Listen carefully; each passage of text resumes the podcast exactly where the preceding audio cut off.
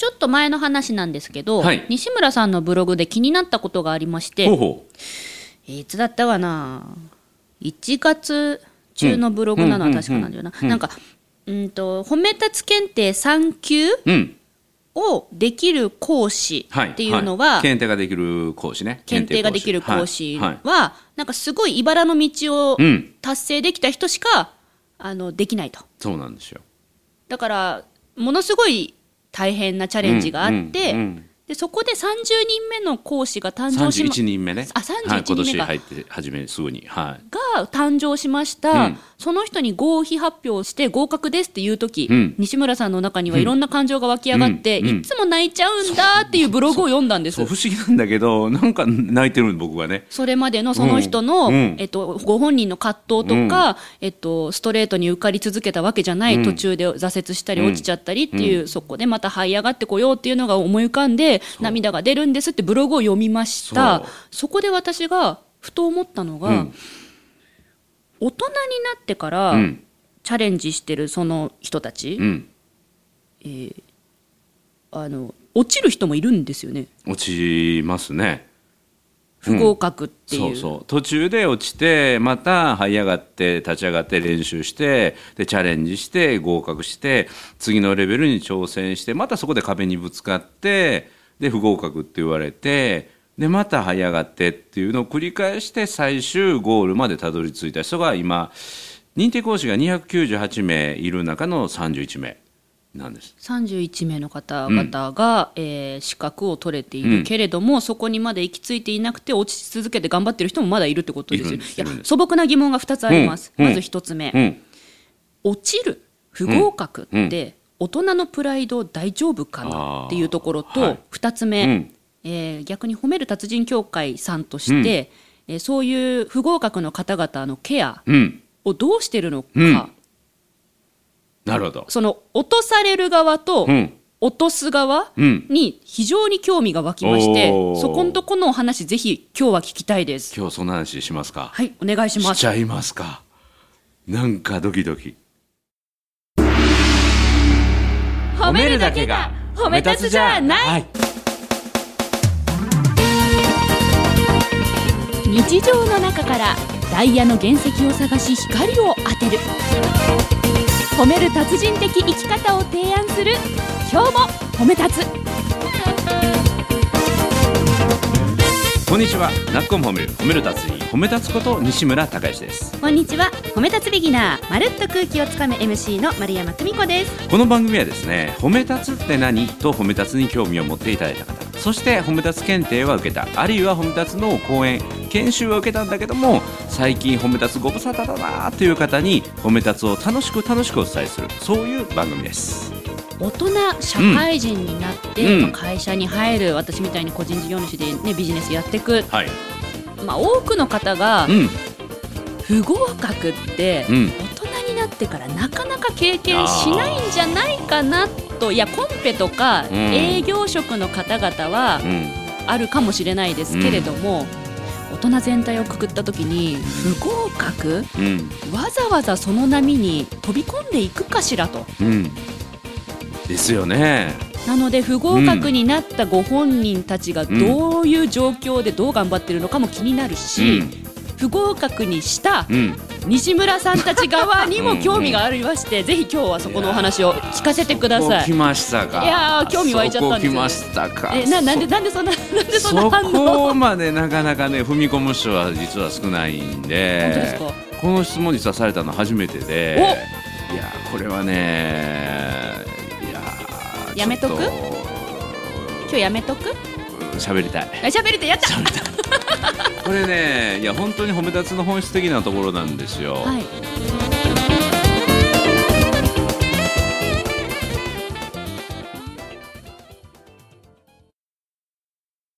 で今褒め立つの検定の合格者が、まあ、5万6千人近くになってきてて、でどんどんどん増え続けてる。でそれをもっと多くの人に広めたいと思って集まって学びそして実践してくれてるのが褒め立つの認定講師なんですね。はい。で褒め立つの認定講師が先ほど298名って言いましたが正確にはこの収録後終わった今日は水曜日してるんですけども土曜日に認定講師養成講座ベーシックの12期っていうのがですね、うんうん、えー、東京で半年間やってましてその最終校がこの土曜日にあるんですよ。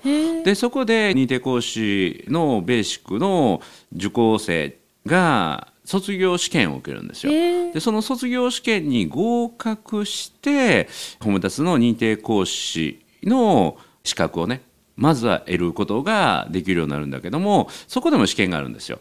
そこでも合否判定があって、まあ、褒め立つの検定の部分を全部丸暗記してきてそのうちの一部を覚えているレベルでえー、喋れるかどうか。うんっていうのが試験があるんですでそれが合格した人が認定講師を名乗ることができるようになるんですけども、はい、まあそれはね落ちたとしても再受験の場があるので挑戦することができます。で合格してくると300名を認定講師は超えてくるんだけども。298名のところに確かに300名以上の認定講師と呼ばれる方々が誕生する。そのうちで僕の代わりに褒め立つ検定の3級まで、えー、一般の方に向けて自分が3時間15分最初から最後まで喋ることができるのがこれが褒め立つ検定ができる検定講師。検定講師と呼ばれる別の講師枠ですね、はいはい、これが31名いるんですね、はい、だから僕のいないところでも各地で褒め立つ検定が広められてどんどんどんどん褒め立つの取得者が増えてくるということなんですけどこの検定講師になるための道のりがめちゃめちゃ遠くて険しくて大変なんですよ。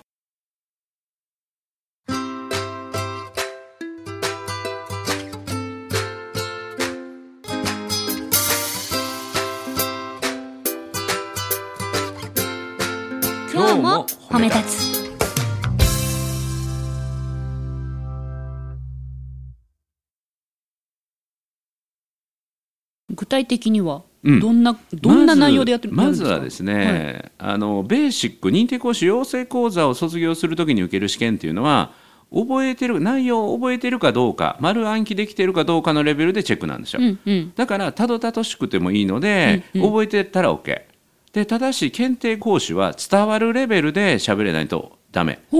だから言えるのと伝わるレベルというのはもうこれは全然レベルどころか次元が違うんですよ。うんうん、でその次元が違う語り手講師になれるかどうかをこれを自分のプライベートの時間を使って練習してくるんです。で教会が提供するのは試験の場だけ。で試験の場をまあ2月か3月に1回東京大阪をメインとして、まあ、僕とか専務が立ち会って合否判定するんですけども勉強の場は？は自分各自各自？自主弁？そう自主トレーニング。自主トレーニングをして3時間の内容を丸暗記してくるっていう。それも伝わるレベルで。だから落語を丸暗記するようなもんでね。で落語も名人芸レベルでもう呼吸の間の取り方から全く同じタイミングでそうしないと伝わらないので完コピをしてくるってことなんですよ。台本があってスクリプトと呼ばれるスクリプトと呼ばれる脚本があって、えー、セリフ台本があってその台本通り3時間伝えるんだけどこれはまた完璧にその通りやるんだけど一人芝居になったら NG なんですよ。喋る会場のリアクションを講師が確認する喋る聞いた人のリアクションを確認しながら喋るっていうその双方向性。でこれはお伝えしてるんだけど優れた講師っていうのは話すこと自分が思ってることを話すことにエネルギーの2割から1割しか使わない、うんうん、残りの8割9割は会場の声なき声を聞く。この言葉を言うとこういう疑問が頭に浮かびますよね。それに対して次の言葉で返していくあるいは理解できているかどうかを今こんな疑問が頭に浮かびましたよね。っていうことを感じながら伝える。だから喋る方はもうほっといても口が動くぐらいのレベルに覚えてこないといけない。でこれを3時間の内容を一気に試験すると3時間かかるので試験とてもできないのでこれを5つのパートに分けてまず簡単なところから始めて問題1 2の部分を M1 と呼んでそして問題の345を M2 というパートそこからと検定褒め立つ検定3級が終わった後のレクチャー部分があってレクチャーからラストの部分を L と呼んでるんですけどその L の部分。そして褒め立つ検定3級は2部構成になってる前半のセミナー部分の1時間15分を2つに分けて S1 っていうのがセミナー部分の前半部分。S2 っていうのがセミナー部分の後半部分。でその5段階を完璧に今言ったようにまず m 1から試験が始まって、うん。M2 に行き、えーラストの部分に行って、えーセミナーの頭の部分に戻り S1 そして S2 と。S2L で S2 が最終なんだけどもそれを合格した人は最終試験に挑むんですそこから。5つのパートを経て最終試験。それは3時間の内容のからもう抜き取り問題。では問題の3のこの部分から話してみてください問題3のこの問題では皆さんには3つのことをしてきました。まず1つは1人の人を思い出して頭の中でその人のいいところを探す思い出す。2つ目はそれを書き出す。OKOK じゃあ次はこの部分に飛んでここから話し始めてくださいって言って3時間の内容をもうあの CD とかの頭出しみたいな感じでもうそれをどこを飛ばされてもそこからターッと喋れるように要は3時間の内容が完璧に頭に入ってるかどうかを確認してそしてそれが全部できたら合格が31名になったっていうのがブログの内容でこの最後だったんですね。はい何々さん合格ですって言った時にもう今でも僕思い出して投げますけど毎回涙が出る。それはそれまでのその人のあちょっと今日はここで泊まろうかみたいなね、うん、ここまで、うん、もう一回やってきてっていうの何回もありますから。最初から最後まで全部スムーズで1回でした人は一人もいないだから不合格っていう現実はいがはい。あるってことですね、同じその m 1は m 1は比較的簡単に受かるんですよ。M2 は？M2 からぐっと難易度が上がってきて。M2L あたりから？そう。そうなんですか？そう。M2 でガーンとこの双方向性がないって言われるところでみんな乗り越えてくるのにすごく時間がかかって。落とされた側ってそこでムッとしたり、うん。もう嫌だって投げ出したりうん。しないものなんでしょうか、あのね。大人にもプライドがあると思うんです、はい。はい。大人の方がむしろプライドは高いと私は思うんです、うん。子供がお子さんがテストで悪い点取ってとか何かに不合格してうん。悲しいけど、うん。悲しいけどまた他のチャレンジって思うかもしれない、うん。でも大人は培ってきたプライドとか経験ありますから、うん。その自分が不合格って言われると、うん。うん。受け止められるのか興味があります4歩目。これねまず2つあって、はい。まず1つあるのは自分が一番分かってるんですよ。自分が分かってる。そう。僕らが不合格出すんだけど自分で喋りながらあこれは合格ラインいってないなって分かります。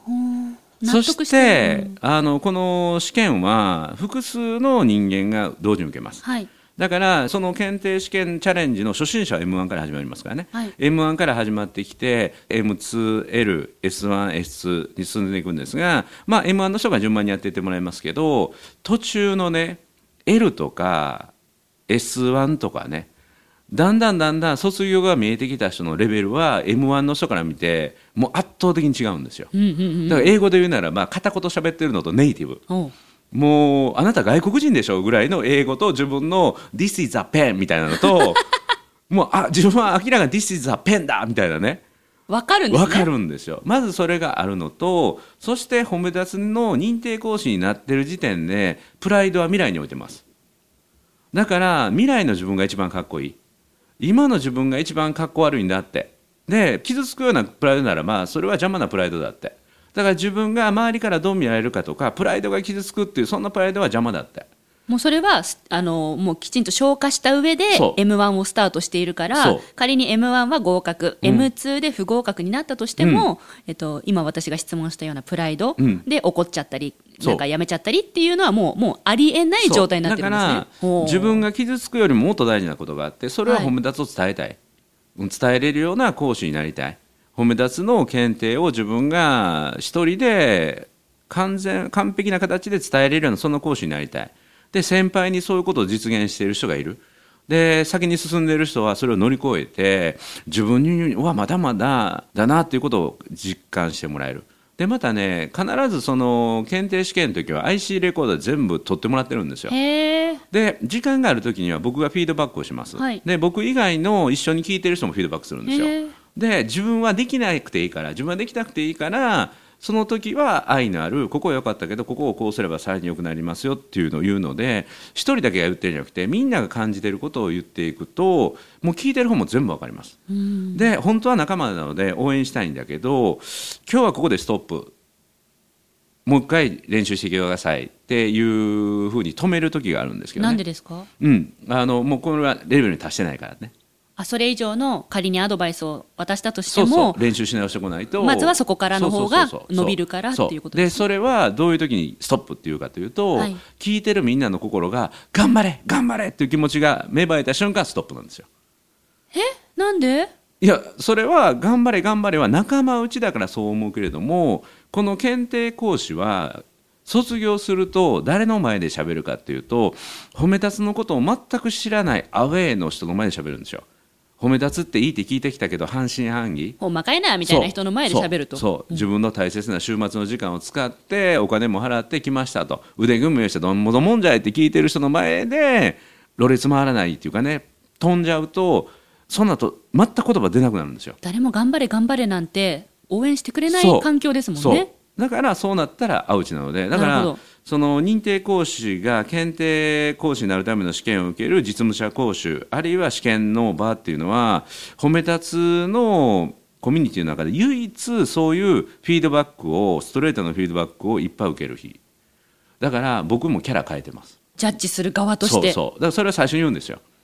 初めてこの実務者講習あるいは検定試験を受ける人今日いますか？って言って一人でもいたらあこの場は普段のホームダスの場とは違うから限られた人だけが来てそしてフィードバックするのも認定講師だけでね。でオブザーブもできるんだけどここにいる人は愛を持ってこれから一般の人の前でしゃべるその講師の壁になってあげてほしいって。怖い。その人が本当に褒め出すのことを知らない半信半疑とか少なくとも味方ではない人がちょっとでも隙があれば大丈夫かこいつと思われないための壁になってほしいって言って、うん、だからうんうんうんという聞き方じゃなくてジャッジするような聞き方をしてほしいしわざとアウェイの雰囲気を作ってあげてほしい。西村さんもそういう雰囲気を作る人として今日は参加しますって最初に言うってことですか？だから僕はこの場はキャラを変えてるからねって言って。でフィードバックを入れていって、まあ、当然いいとこは言うしサポートもするしフォローもします。ここは良かったしただもう少しスクリプトをもっと完璧に入れておくと感じる方にイメージができるしアイコンタクトをして目を配ってるんだけど自分の頭の中と喋ってるよねって。それはね聞いてる人は全部わかります。喋ってる方だけはバレないと思ってるんだけど聞いてると全部バレるんですよ。はあそれを言語化して伝えていくんですよ。四歩目。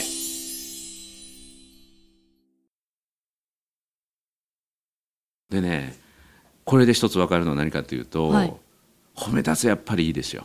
褒め立つやっぱりいいですか？どういうことかというとこの実務者講習試験大体2時間半ぐらいやるんですけどで5人ぐらいの試験をやるんですけど疲労困憊します。ダメ出しは。僕が。落とす側が？そう、まあ、受かる時もあるんですよ。受かる時もあるんだけどもずっとジャッジジジャッジジジャッジジャッジで疲労困憊する。見てるからだから正しいことはモチベーション下げるじゃないけどもこれは必要なことでその壁を越えていかないと伝わるスピーカーっていうのは出来上がらないからそこをあえて厳しく僕が一般の人だったらこう感じるよねっていうのをそれを言語化して伝えていってで合否を判断して m 1も落とすし M2 では大概の人は一回そこでケツまずくで L になったら、まあ、まずそこで落ちるかなとかまあ行く人もいますけどね。ただどっかでふっとねあれこの前まですごい順調だったのにっていうのはどっかでケツまずいたりするもんあるんだけどそういうねフィードバックをしてそしてちょっとそれでは伝わってない。覚えてるけど覚えてるけど内容は完璧だけど伝わってこないからそれはなぜかっていうとインプット切ってるよね。参加者の心の声を拾って喋ってないよねって。そこを練習してきてって言って。そこをやってきてって言って落とす場合もあります。その時なんか本当残酷だと思いますよ。ジャッジする側としてやっぱりあのジャッジする人ってうん。疲労困憊するっておっしゃいましたけどジャッジするにふさわしい人じゃないと相手納得してくれないじゃないですか、うんうんうん。だからそのジャッジは今のところ僕と専務。あであとフィードバックは参加者の人にもお願いする時もあります、うん。あだって「えちょっと待ってちょっと待ってちょっと待ってえー不合格です」ってジャッジする立場の、えー西まあ、村さんへ、不合格っていうかもう一度再挑戦して。再挑戦してねって、でジャッジする側の西村さんと松本専務うん。がジャッジの担当ですと、うん。ってなると西村さんや松本さんが登壇するセミナーを、うん。その方々見に来る時もあるうんうん。ですよね、うん。そしたらお手本として見に来るじゃないですか、うんうんうん。自分はこういう風になるんだっていう目線で、うん。気が絶対抜けないですよねもう。いやそういう意味で気抜いたこと一回もないもん。はあもうそれは常にっていうか認定講師だけじゃないですから、うんうんうん。もっと厳しいのは一般の人だから。褒め立つを知らない人の方が認定講師の見る目よりもっと厳しいでしょ、うん、だからそういう意味で言うと場数を踏むっていうのが一番講師として力がつくんだけど、はい。だからいろんな人の前で喋るというのが一番力がつく、んうん。しかもアウェイの前で。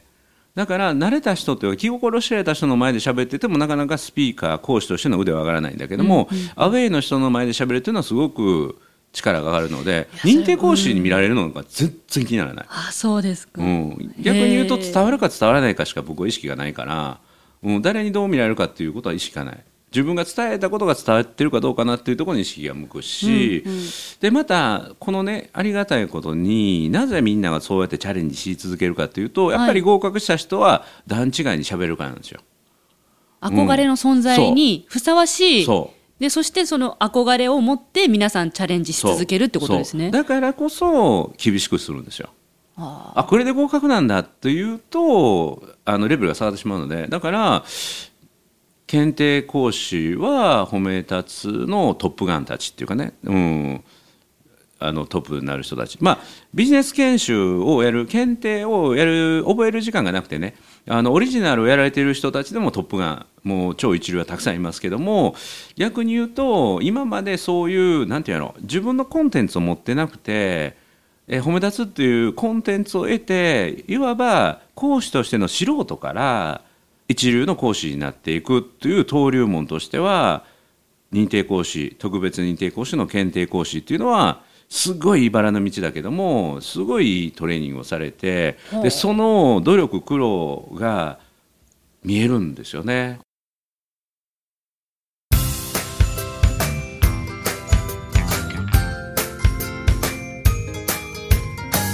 褒めるだけが褒め立つじゃない今日も褒め立つ。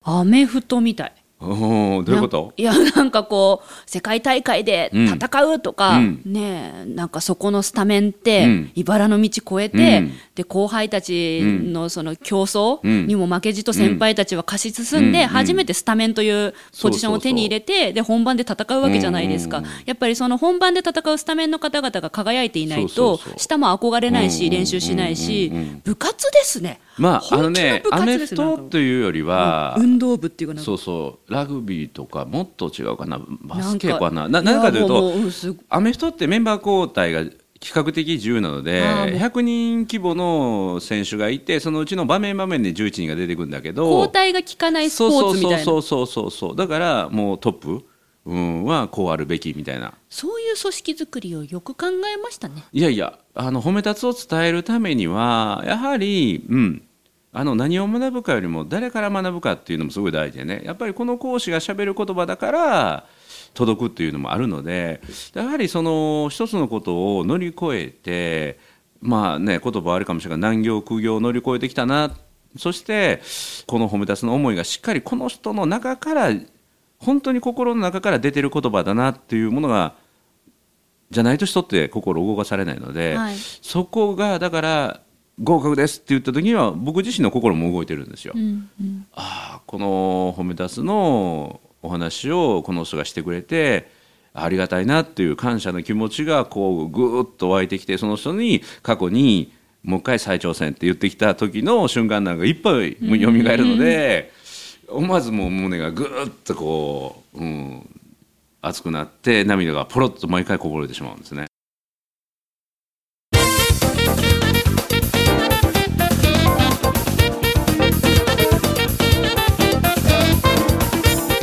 聞いてよかったです。今日この質問を落とされる側と落とす側、うん。どんな内情なんですか？なんて、うん。ちょっとね喋ったことないって言われたけどやっぱ聞かないと分かんなかった。実はこれも裏話ですけど明日その最終試験に挑戦者が2人いらっしゃるのでだから32名目33人目がもしかすると明日誕生するかもしれないしもう一度再挑戦っていうジャッジが下るかもしれないしあるいは僕がまた感謝と感動で泣きながらこう書くっていうシーンがあるかもしれない。そうやって褒め立つというのが世の中うん。に少しずつ広まってってるんですね、そう。涙とともに広まってるんですよこれは。わあ深っ。ありがとうございましいやこちらたこそよくぞ聞いていただきました。きっと、うん。褒め立つっていう枠をうん。出して、うん。なんだろう。うん。今これを聞いてくれてるリスナーさんたちのうん。ご自身の枠の中、うん。全然違うシーンで、と当てはまったお話だったんじゃないかなと思いました、ね、いい話を引き出していただいてありがとうございます。ありがとうございます、はい。ということで、泣くを褒める、褒める達人、褒め立つこと西村隆之と、褒め立つビギナーまるっと空気をつかめ MC の丸山久美子でした今日も褒め立つ。それではまた次回。